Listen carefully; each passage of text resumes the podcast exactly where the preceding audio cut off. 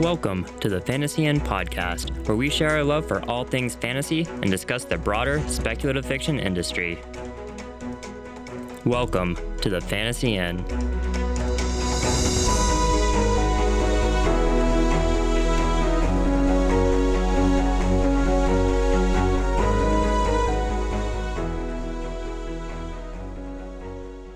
Welcome to the Fantasy Inn podcast. Today we're going to be talking about not fantasy books, so books of uh, other genres in general.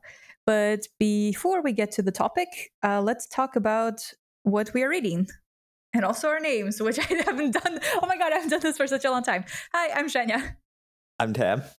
I'm Travis. And what are you guys reading right now? Um, at the moment, I just finished the audiobook for um, what's it called? Chaos Vector by Megan O'Keefe. Um, it's the second book in her Protectorate series, and it was really, really good. And also not fantasy, it was sci fi, which I don't know if we're counting those under the same Hey. umbrella for this, um, but not fantasy, but really damn good. Yeah, I uh, I don't read a lot of non SFF, so uh, currently reading uh, Blade So Black by L.L. McKinney, which I picked up because I first saw L.L. McKinney speaking at a Dragon Con panel, which is my local con, and she was awesome on it. And then I found out that she had like an Alice in Wonderland type story set in Atlanta, which is even more awesome. So I had to pick it up. And it's a lot of fun so far. The audiobook is really good. Uh, and it kind of is providing exactly what I would want with a twist on Alice in Wonderland. And I'm reading Severance by Ling Ma. It's a book about a plague, actually, um, but it's a sci fi plague, I guess, with the idea that it's a young woman who lives in New York, but then um, everybody starts basically getting this fever, and the fever turns you into something like a zombie, but you're not dangerous. You just kind of continue doing like sticking to your routine and not doing anything um and i guess it's kind of sci-fi but it's kind of lit fic in the sense that the focus is more on you know the banality of life let's say and not on like curing the plague or anything else. It's really good. I'm really enjoying it. And i think it's nominated for something this year but whatever. Um uh so yeah let's let's go to the topic. Uh and i guess the first question would be do you guys actually read anything other than uh let's say speculative fiction I was really hoping you were going to just stick with fantasy so I could take things under the spec fic banner and say, yes, I read these things that aren't fantasy but are spec fic, which would have been nice, but um, we are the fantasy and we could have done that. I occasionally pick up some um, more non-fiction books than spec fic. Um, not very regularly though, and more for work purposes. Or um, I mean, they're not entirely work purposes, but sort of generically work purposes. So they're not so much entertainment reads, but they are interesting and factual. Um, so, while not entertaining, I do enjoy them for that reason. Yeah, I don't read a lot of non speculative fiction books. I did actually just recently, a couple weeks ago, finish A Week to Be Wicked by Tessa Dare, which I guess is sort of like classic Regency romance and uh, definitely outside of my usual genre, but I really liked it. Um, I'm scrolling through my Goodreads right now and trying to find if I have any non SFF books. Oh, uh, Buried Deep by Margot Hunt. Uh, I guess it's kind of like a mystery slash thriller, maybe more so thriller. Um, is one of the Audible originals, so it's novella length, maybe four or five hours long in audio form. Uh, it was good. I I feel like it was somewhat predictable, but I haven't read a lot of thrillers, so I don't really know how it is like how it fits inside the genre. Yeah. Um, so I, I do read a lot, um, especially this year. I have been doing a whole um, ratio of reading things where I read four speculative fiction books to three fiction books, which are non speculative fiction, to two um, completely non-fiction books. And that's just kind of my goal for the year to read more non spec fic, let's put it like that. But yeah, I think it's a little sometimes it's a little hard to get into other genres, right? Where you're not um, really sure what the conventions are, you're not really sure what's new and what isn't, that sort of thing. Like you said with a thriller book, where it's like, is it something that is common? Is it something that is uncommon? Stuff like that. Yeah, but do you guys, I mean, are you just not interested or do you find it hard to get into other genres or? Um, for a lot of my um, non spec fic reads that are fiction, which don't happen regularly, I read them and go, you know, it would make this book so much better if it was in a fantasy world. like, like the, you've got thriller mm. books and crime books and romance books, and I'm failing to think of other genres apart from that at the moment. Um, but I read them and I go, you know, it would make this murder mystery so much more interesting if it were in a fantasy world or a sci-fi world. Um, and so, like fiction wise, I like the fantasy and sci-fi stuff, even if it's just sort of background set dressing and what the book I'm actually reading is effectively just a thriller, but it's a thriller in space or a thriller in a fantasy land.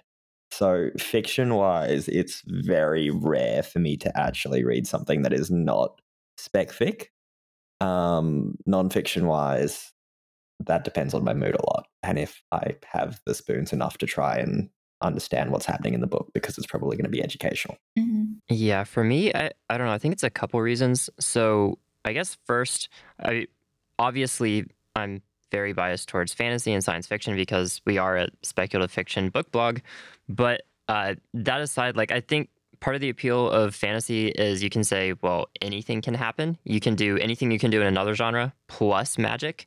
Um, but at the same time, like practically speaking, I think typically there's a finite amount of energy and creativity sort of that an individual author might have and some of that goes towards the speculative and maybe it takes away from another element.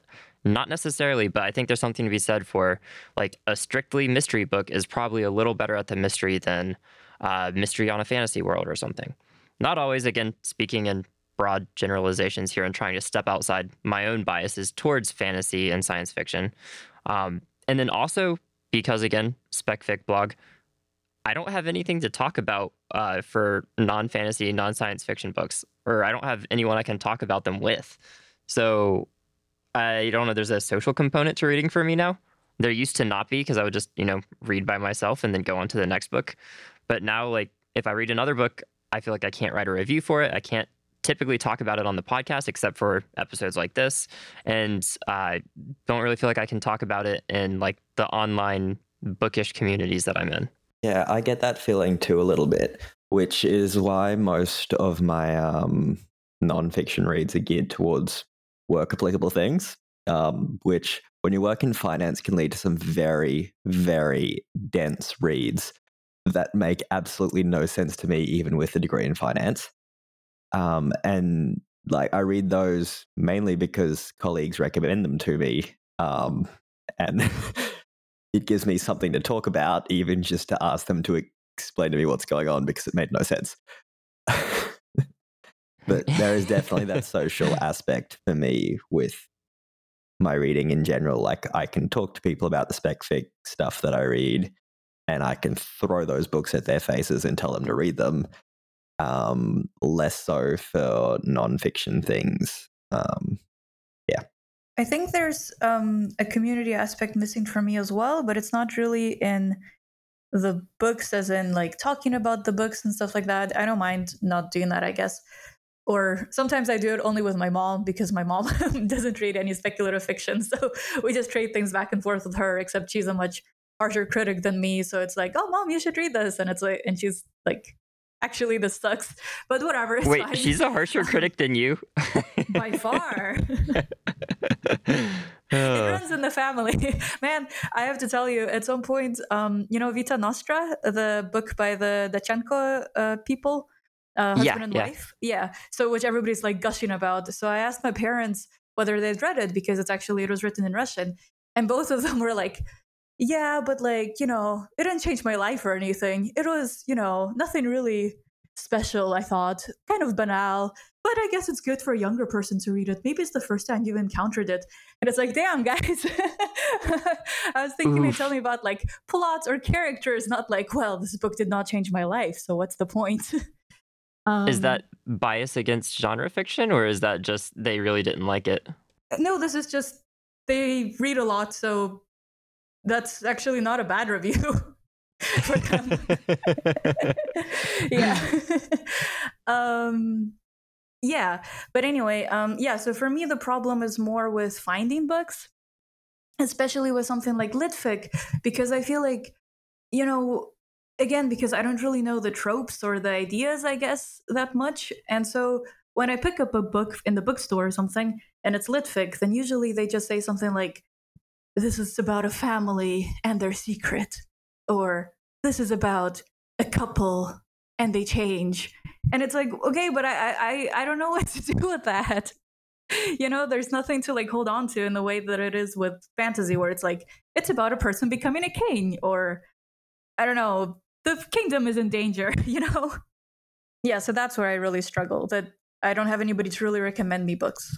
Yeah i i will say so uh I tried to join a book club late last year. I think the only meeting I went to was in November and then I skipped December. Anyways, uh, I was preparing for January's meeting and the book was The Family Upstairs by Lisa Jewell. Um, I don't know if either of you have read or heard of it. Um, but it's, I guess it was, it was pitched as like a thriller.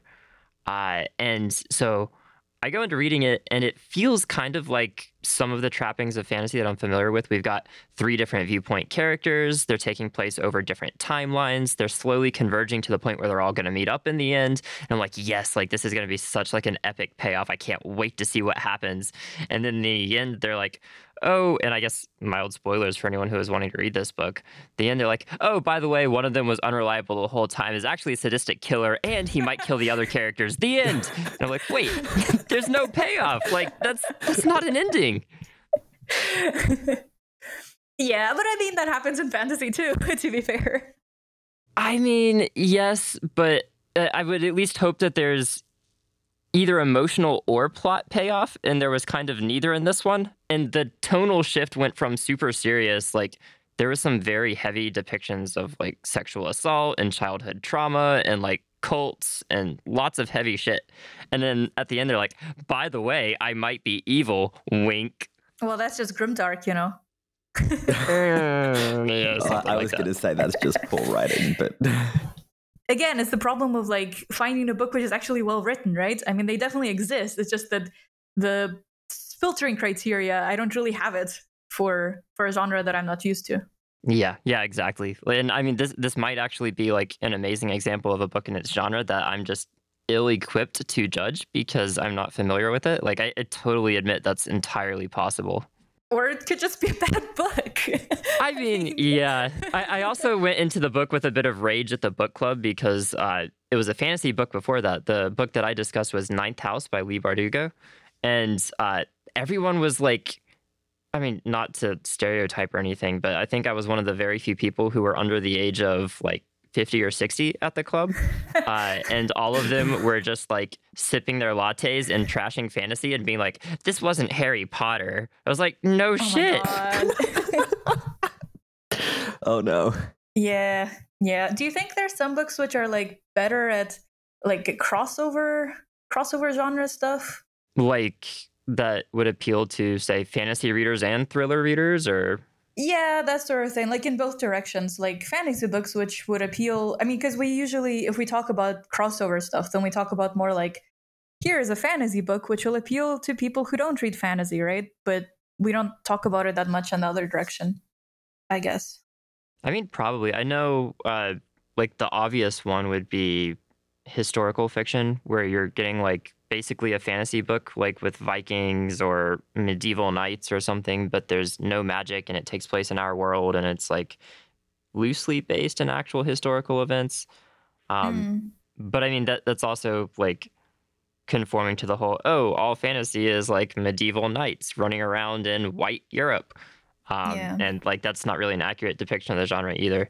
Uh, but yeah, I mean there, there's definitely got to be crossover for certain things. Like I I kind of felt like for the book I was talking about there was a crossover with just having the multiple POV characters who slowly converge and you're getting like backstory and 10 years later at the same time.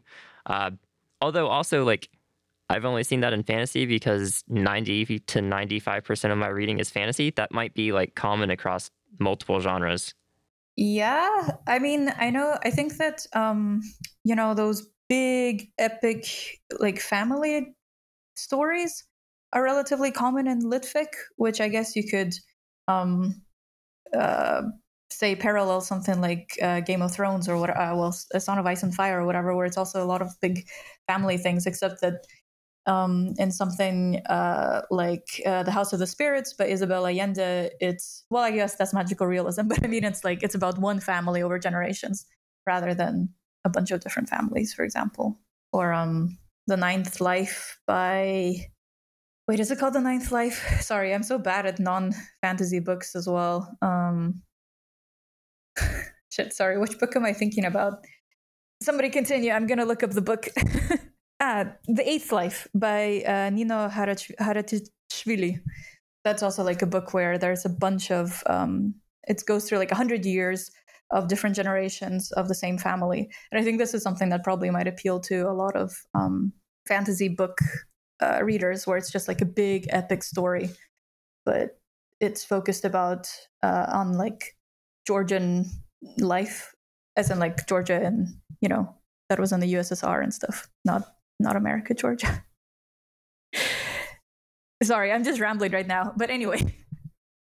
Sorry, I'm just laughing because this topic it's actually something that like if you guys don't really read a lot of non-fantasy stuff then there's not much to say, right? yeah. Does the news count? no. No? Okay, I've got nothing else then. yeah, so I, I don't know. I guess it should definitely be framed as we very much are skewed towards heavily reading fantasy and our perceptions of occasionally trying to not read fantasy and what little experience we have there. Uh, Jinya, I think you've got me and Tam both beat on that. Yes, yeah. I don't know. Do you guys do you just yeah, I guess for me it's just it's just interesting to see what else is there, right? I guess I don't I don't know, I guess I don't have that strong feelings towards fantasy, which sounds really bad because I really like it, but you know, like there's a lot out there. Yes, but with the size of my TBR, I don't need to add more things to it by branching out to other genres. Like, it's going to take me three lifetimes just to get through all the fantasy and sci fi books I want to read. Yeah, and I know I'm kind of like a broken record now, but for me, it's like if I was strictly looking at it for the reading books angle alone, then I would probably be reading a lot of other genres. Um, still, like a plurality of fantasy, but lots of other stuff as well. But given that I'm on a speculative fiction blog, we have a speculative fiction podcast. I'm like consistently trying to book interviews with speculative fiction authors. Like a lot of my reading is skewed towards that area. Yeah, you're just more hardworking than me. Because I'm just like, oh, whatever. the blog will take care of itself. Let's read a romance book. but I mean, speaking of at least reading romance books, like just from my one Regency romance that I happened to read a few weeks ago, the romance, I mean, obviously, is so much better than a lot of what you see in fantasy. So, I mean, I guess at least I would wish that more fantasy writers would read some non fantasy just to sort of branch out and have that added perspective. Because it feels like there's a lot of uh, components of other genres that fantasy and science fiction, I'm sure, tries to bring in, but they don't do as good of a job as someone who is like dedicated to that one specific genre. So, I mean, I guess as a reader as well, it's kind of another reason to read broadly. Yeah, I also think that when it is about things like um, real life events or um, or political or social situations, um, I think there's a lot of interesting things to be done in speculative fiction where um, things are turned slightly on their heads or the general idea is played with or i don't know the book also discusses colonialism but in a separate world like um, uh, seth dickinson's uh, the traitor baru cormorant or whatever. So all of these sort of things are really interesting and they're really good and i think that sci-fi and fantasy can definitely explore them. But i also think that there are some things which are easier explored in not that you know? Like for example if i want to read about I don't know, World War II or something like that. Yes, it can be World War II with dragons, but maybe it can also be World War II, just World War II, you know, or about um, like I read a lot of immigration um, literature just to see what kind of things people other people are going through because you know this is something i went through and i want to see what other people are thinking or going through and how their problems are similar or different from mine and of course this is definitely something you can explore in fantasy but also sometimes some things are easier when it's just one to one to our world i guess and i think for me that's the appeal like i don't read that much mystery or anything like that i read more like heavy depressing books i guess I feel like that's very on brand for you. well yeah yeah i guess it is I'm just saying, based on like the books that I've heard you talk about, that I'm like, okay, yeah, I definitely adding this to my TBR. Uh, non fantasy, but going on there anyways. Uh, I've kind of, at least for the past six or seven months or so, had to put those on hold because they're very heavy for what I want to be reading right now. yeah. Yeah, I definitely get that. Yeah. Yeah, there's a kind of escapism that you can only really get in, in fantasy, I guess. Or really good romance. But soon, I'm coming for you, The Unwomanly Face of War. Dude, you should yeah, that book, oh my god. I cried so much. It was great. like I said, on brand. Um, for anybody who doesn't know, it is a nonfiction book, which is a collection of interviews with uh, Soviet women who fought in World War II. So, um, snipers, uh, pilots, um, nurses, everyone. And it's, yeah, I cried a lot. It's very good. You should read it. On that note, does anybody have, I don't know, one recommendation that they would definitely recommend to to people who want to branch out? No, I don't think any of my books are good for recommendations. Oh man. I, I mean, they're interesting best books, financial but you you have to really be into the topic because they're basically just a 300 page long info dump. And as people who are into fantasy, 300 page long info dumps are something I imagine a lot of our listeners really, really hate. So I don't think I can actually recommend Or any of those books here. I mean, that's a possibility, but Well, I mean, I, I think that kind of comes with the textbook and textbook adjacent type of literature, not necessarily all non fantasy. yeah. yes, that is true. I guess I can recommend just because I happened to read it this year The Secret History of Wonder Woman by Jill Lepore. So, I yes, it's not fantasy, but it is fantasy adjacent. Um, and it's about uh, kind of the cultural history of Wonder Woman and the guy who created her. And it was a lot more of a wild ride than I was expecting it to be. Like the whole uh, lasso that Wonder Woman uses to make people tell the truth, it's because the guy who invented her invented the lie detector test. Um, Oh. and like, oh, yeah. And uh, I think like the wrist cuffs were because he was like kind of into some. Uh, yeah, I'm not going to go there. okay. I think. Oh man, I, I, I can't think of just one. There's a lot of books that I really like. well, hit us with a couple. You can make up for me and my lack of recommendations. Okay, so one book that I think that fantasy readers will like is Cinnamon and Gunpowder by Eli Brown. It is a book about a pirate, a female pirate captain who decides to kidnap a chef because she's tired of eating shit on her food, uh, on her ship. So she decides to kidnap him, and it's a little bit like a Scheherazade story, you know, like Thousand and One Nights, where he has to keep preparing good food for her, or otherwise she'll kill him, or she threatens to anyway and it's set in like the 19th century and it's like it's not fantasy but i feel like you know it's adventure and pirates and i mean if she doesn't if she has a gun instead of magic powers it's you know it's similar so i think people would really like that it's swashbuckling yeah swashbuckling fun let's say then a book which is like you know one of those not lit fic but like contemporary fiction which I really liked, was uh, Liane Moriarty's Big Little Lies. Um, all of Liane Moriarty, I think, is really good. She is an Australian author who just writes about like life, I guess, which is that terrible litfic thing that everybody hates. but you know, um, but all of her stories, they're just, you know, they're not super dramatic, but they just make a lot out of little things. Um, Big Little Lies has a really good has a really good uh, TV series based on it as well. But uh, trigger warning for rape for that one.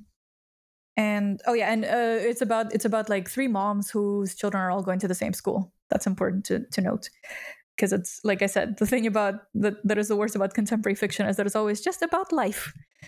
Um, and let me think of what else I really liked. I really liked uh, Lost Children Archive by Valeria Luiselli. It's about a family going on a road trip, and it's uh, it's very topical. It's about um, you know the immigration crisis in America, and um, yeah, it's just like it's just the parents are kind of falling apart a little bit, and uh, they're yeah, it's Mm, yeah, it's really good. It's really, really, really good. I think it's one of the best books I read last year. And then there's a lot of books which I think are really shit, so I won't recommend them. Mm. I'm just going through my Goodreads as well. well, because there's a lot of books which, like, if you because if you look at things like best 50 books to read in a book club, then I think a lot of them are really trash. because they're very very over the top and they are and they often end specifically with questions like they you have the whole book and then at the very end they have these these questions that you're supposed to ask in the book club as though you aren't smart enough to think of a question yourself and so it feels like this book was written specifically for a book club but i will not name any names so moving on I actually just went and had a look at my Goodreads Mhm. on my uh, non-fiction shelf, which contains all of two books. Um, I know, not very extensive there, um, but a really good one that is relevant to fantasy, but not technically fantasy, is What Kings Ate and Wizards Drank by Krista D. Ball, um, which is really more um, non-fiction talking about food in historical times and well food and drink but in the fantasy setting and how that can be applied to fantasy novels and the common mistakes made with food in fantasy. Um, and that was really interesting to read. And actually had some good recipes at the end if i recall correctly. Oh that's really cool.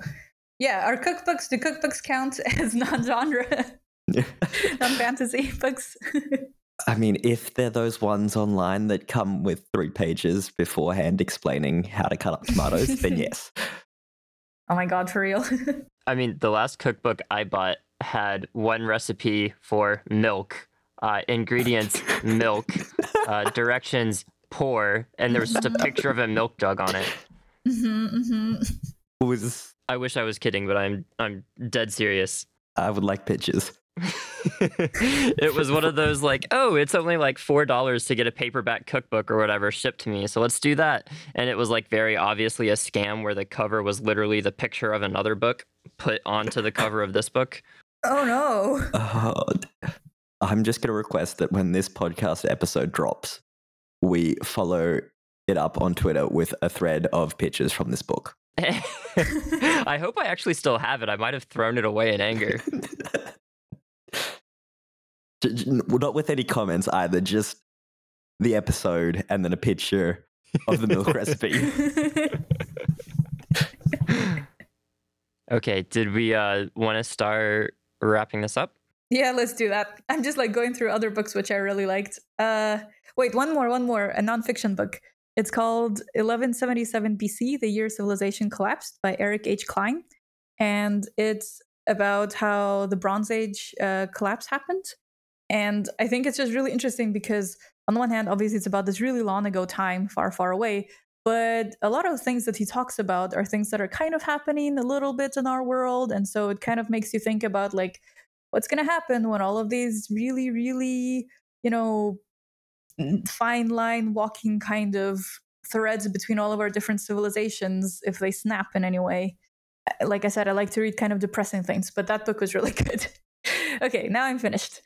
Okay what we learned from this episode is that people don't necessarily read different genres if they find one genre then sometimes they stick to it but um yeah, I guess there's, I mean, either you do or you don't. It doesn't really matter right? at the end of the day. If you enjoy it, then uh, you should check more books out and talk to me about them if you have any good recommendations. And if you don't enjoy it, then that's cool too. So thank you for listening and share your thoughts on Twitter with us.